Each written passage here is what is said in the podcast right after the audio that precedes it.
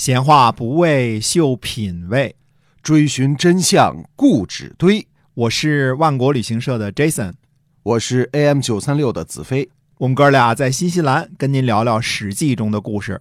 各位听友，大家好，欢迎收听《史记》中的故事，是由新西兰万国旅行社的 Jason 为您讲的。我们再跟您聊点新西兰旅游的事儿。是上回我们说啊，不建议大家来新西兰穷游啊。很多人听了不舒服，说你这是不是只照顾有钱人啊？呃，不是这意思，就是说新西兰这个地方呢，它是属于高收入、高消费的地方。对啊。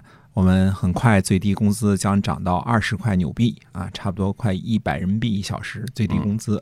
呃，您别羡慕啊，这首先打税，嗯，然后呢还得交消费税，呃，税来税去呢，可能就剩一半了，而且什么都贵啊，就是你收入高，但是呃支出也高，这么个地方，它对于穷游确实是不适合，因为呃，你说我。除非你真的是有打零工的本事，所以我们是呃不建议穷游的。来新西兰，嗯，确实里兜里得得有俩铜板才行呢。对，就是玩的舒服开心一些啊。哎哎，那我们接着讲这个《史记》中的故事啊。好，上回我们说到啊，公元前二百七十年左右，虽然秦国在各个战场上颇多斩获，但是呢，呃，无论是秦昭襄王呢，还是魏冉，在方向性上呢，都有一点迷茫。把这个事情看得很清楚的人有，这个人就是范雎。哦，就是我们前文说的这个范叔哈，从魏国逃难来的那位。哎，对，所以你说范叔，他名字叫叔，人就起这么一损名字，他不是范叔，他是范叔啊，老三，哎，对的啊。那么范雎呢，有大才。呃，有最敏感的这个政治眼光，呃，而且呢，身负被魏齐差点无缘无故给整死的这个个人的仇恨，嗯，他呢特别想得到秦王的重用，一方面呢施展自己的抱负，谋取功名；另一方面呢报仇雪恨。那范雎这时候得到秦王的重用了吗？没有。其实范雎对于天下大事啊，一直是了如指掌的，而且呢，他对于他所投奔的秦国的政治情况也了如指掌。嗯，他在秦国内政外交方面的这个见识都很高超，但是暂时呢，还是被闲置啊，或者说呢，他第一次想游说秦王的方式呢，没有奏效。哦，那他第一次用的是什么方式？呃。第一次范雎用的是耸人听闻的方式，呃，今儿的话叫标题党。哦，嗯，还是这个。如果我们还记得啊，范雎刚到秦国的时候，就让王姬传话给秦昭襄王，传这话是什么呢？秦王之国危于累卵，得臣得安。啊，就是你要得到我，那就能够保住你这危如累卵的王国。嗯，但是呢，不能行诸文字啊，我不会写下来。当时秦王呢根本不信，就草草的给范雎安排了个住的地方，等了一年多也没啥下文了。哦，那就是说这个他这标题党的做法是失败的啊！对这个秦王对于范雎的危言耸听压根没兴趣。是的，哦，我们总是说这个失败是成功之母啊，就如范雎这样的大才游说秦王也是以失败开始的。所以您失败两次别太在意啊。虽说逃离了。魏国性命得以保全，但是一年多了，不咸不淡的做个秦国的客人，虽说管吃管住啊，但是范雎肯定是郁闷的，对吧？可能哥有人管吃管住，我就不郁闷了。但是饭局财太大了，他还是郁闷，不满足于这个啊。那么饭局尚且如此，就是说我们普通人要是遭受点挫折呢，其实这个就更应该用正确的态度去处理哈。对，确实。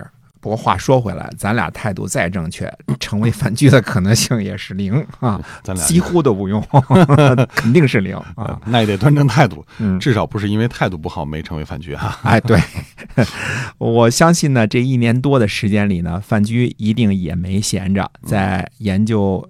呃，咸阳方言和油泼面的同时呢，也在近距离的观察秦国政治，这也让他呢更加坚定了自己的信念。他已经掌握了解决问题的办法。嗯，但是呢，现在摆在范雎面前的是如何得到秦王的信任和重用，否则再大的本事也是白搭。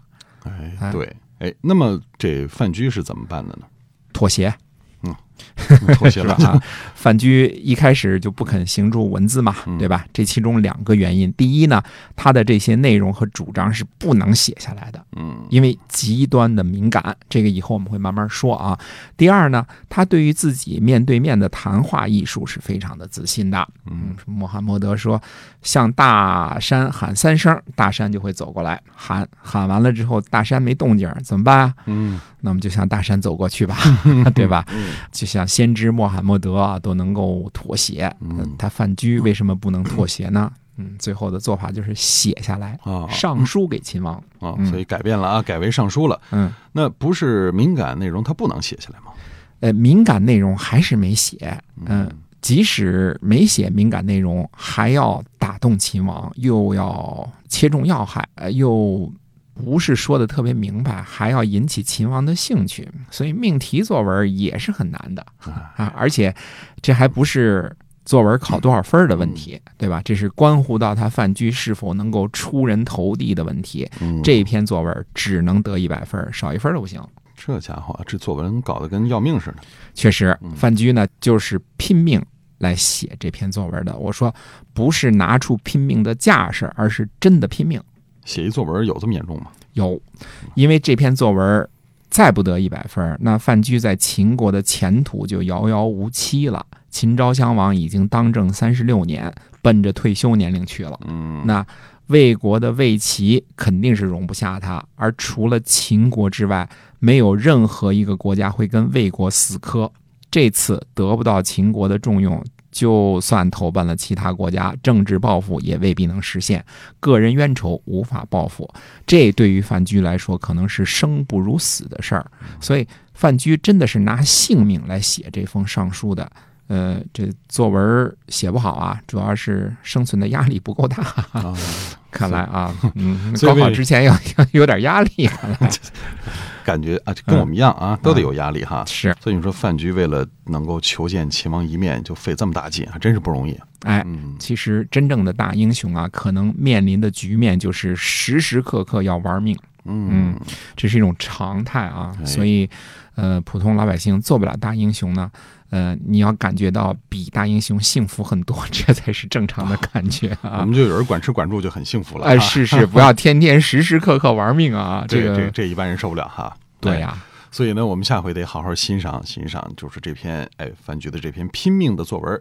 咱自个儿不拼命啊，也得看看别人是怎么拼命的。毕竟嗯看热闹的他不嫌事儿大。哎，是，咱们下回看看范局这个热闹啊。好我们下回再接着说。好，感谢您的收听，《史记》中的故事是由新西兰万国旅行社的 Jason 为您讲的。我们下期节目再会。再会。